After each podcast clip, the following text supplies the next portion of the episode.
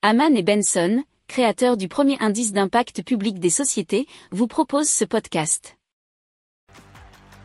Haman and Benson. Le journal des stratèges. Et donc, l'an dernier, 5,7 TWh ont été échangés via le câble sous-marin Nemolink entre le Royaume-Uni et la Belgique. C'est le journal lalibre.be qui nous l'annonce, pardonnez-moi. Nemolink a démontré à quel point son rôle est essentiel dans le renforcement de la sécurité d'approvisionnement des consommateurs britanniques et belges, relève le gestionnaire du réseau de transport d'électricité à haute tension.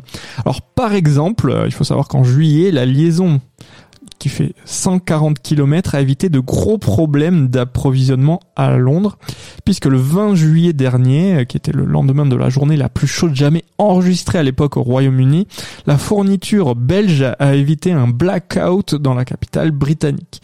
Donc l'an dernier, le câble est resté disponible 99% du temps et n'a pas nécessité de maintenance non planifiée.